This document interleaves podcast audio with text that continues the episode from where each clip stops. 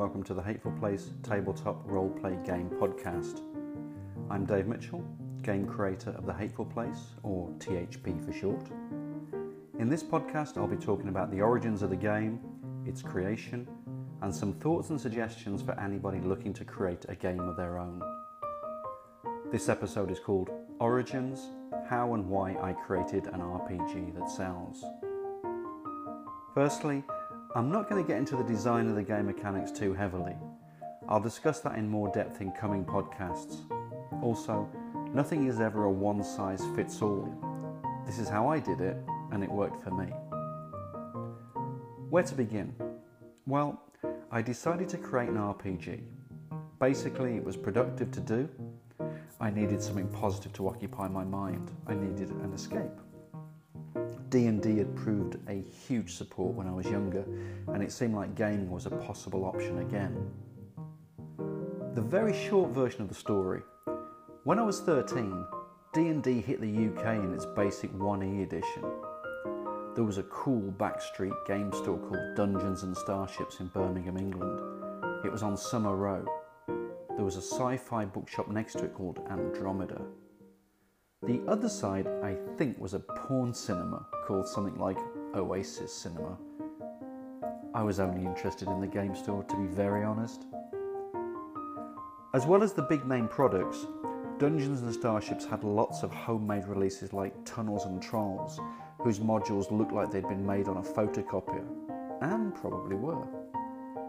They had a similar appearance to the low-budget indie comics you see in big comic stores, really cool and original and punk-style homemade, which was a stylistic inspiration for the look and production of THP. I went with the early choice of zero text on the abstract art covers for the books as a label identity. D&D was a game that I embraced until I went to college. Then life took over. I moved away from gaming until a handful of years ago. A lot had happened industry-wise in the time away.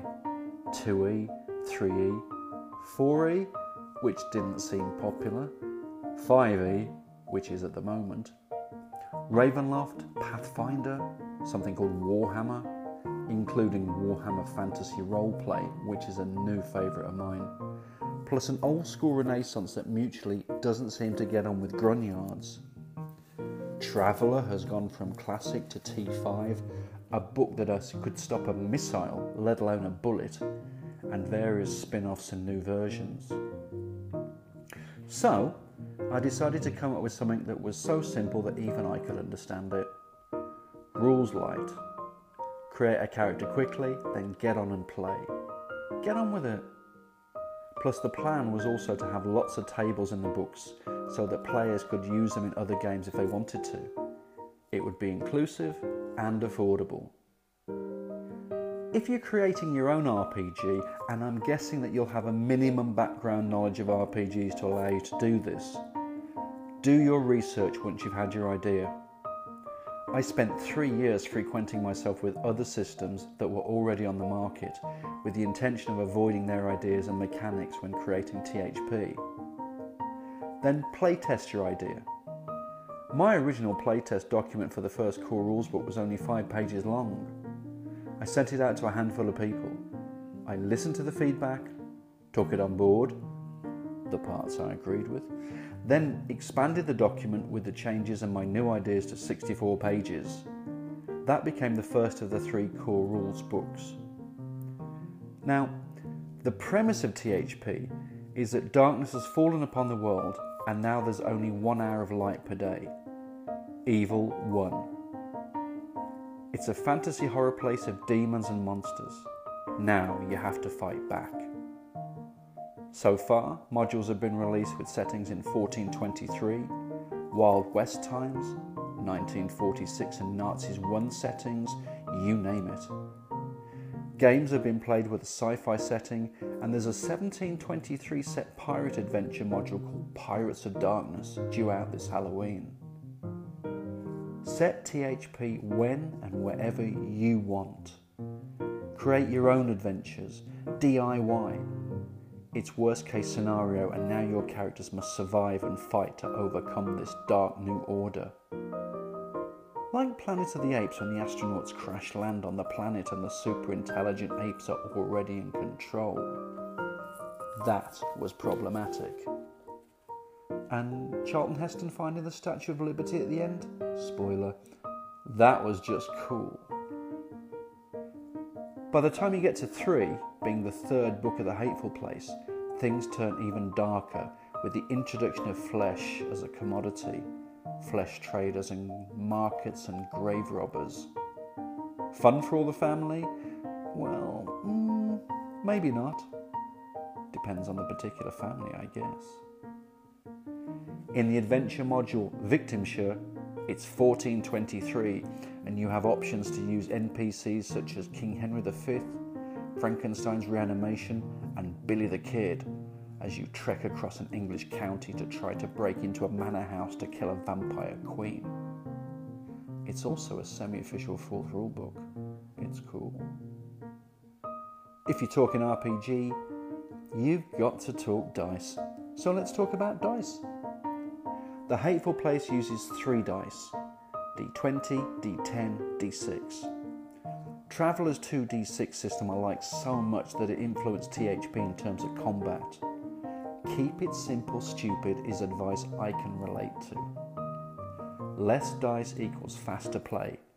THP is roll, R-O-L-E play, rather than roll, R-O-L-L play at heart. Some RPGs have lots of dice. People love dice, but I stuck with 3. Oh, special note, no D4 means no accidentally stepping on one. We've all done that and it hurts. It really hurts. Really. Regarding the system, combat should be potentially deadly. I'm not much into the you blow on a dragon, it drops dead, then you waltz off with huge amounts of treasure approach. If somebody fires at the intended victim and it hits, the chances are that victim is going to die. That's how weapons work.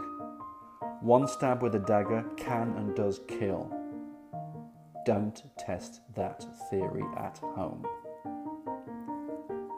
The magic system of THP has major penalties and is so deadly that many adventures pass with magicians or believers never even using one spell. It's what I thought was more logical in terms of not letting magic come easy to PCs.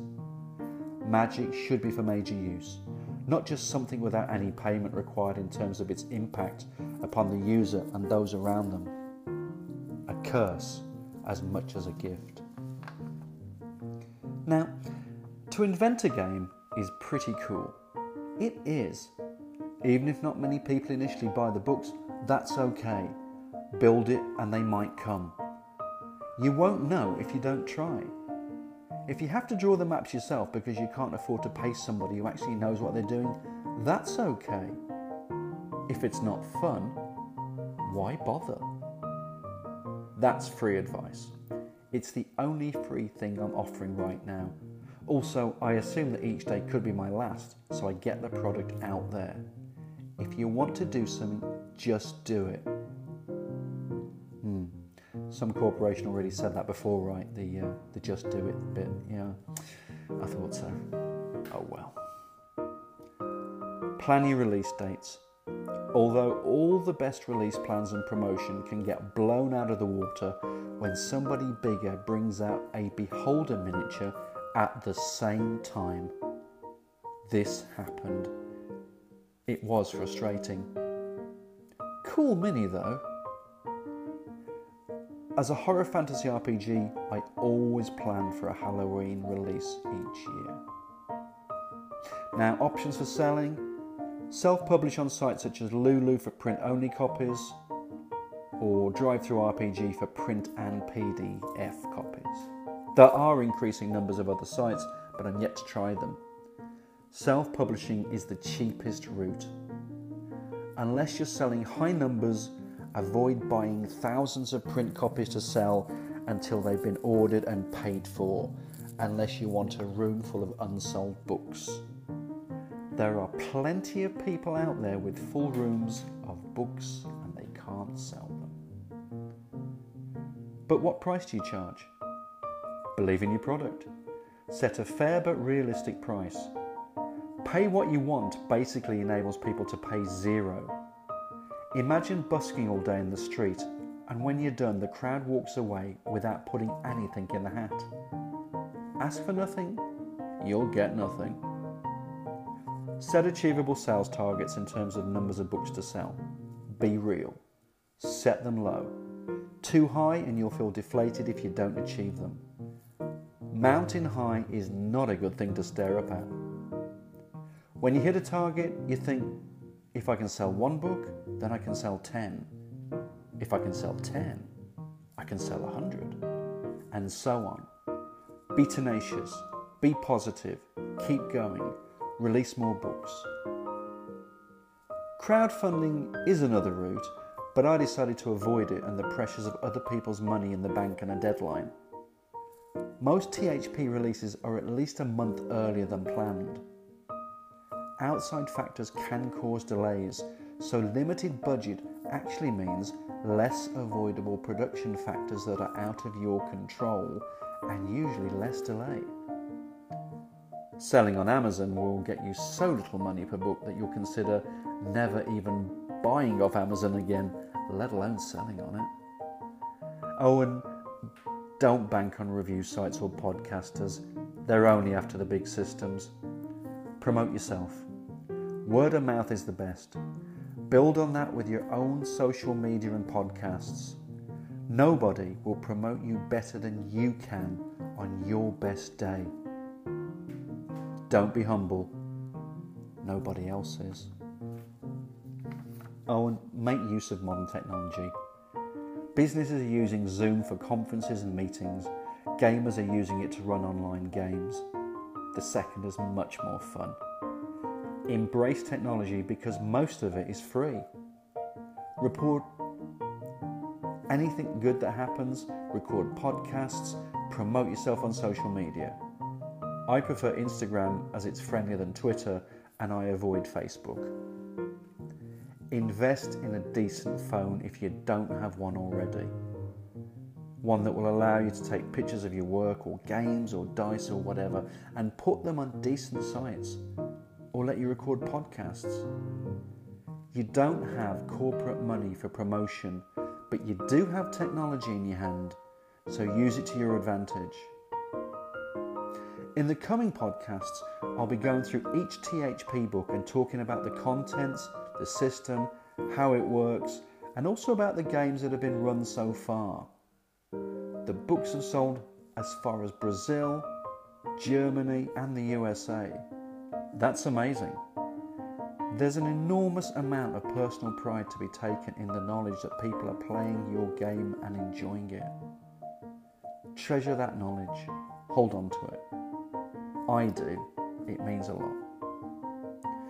If you want to know more about The Hateful Place, there are articles, interviews, links to online games and lots more on the site, thehatefulplace.wordpress.com.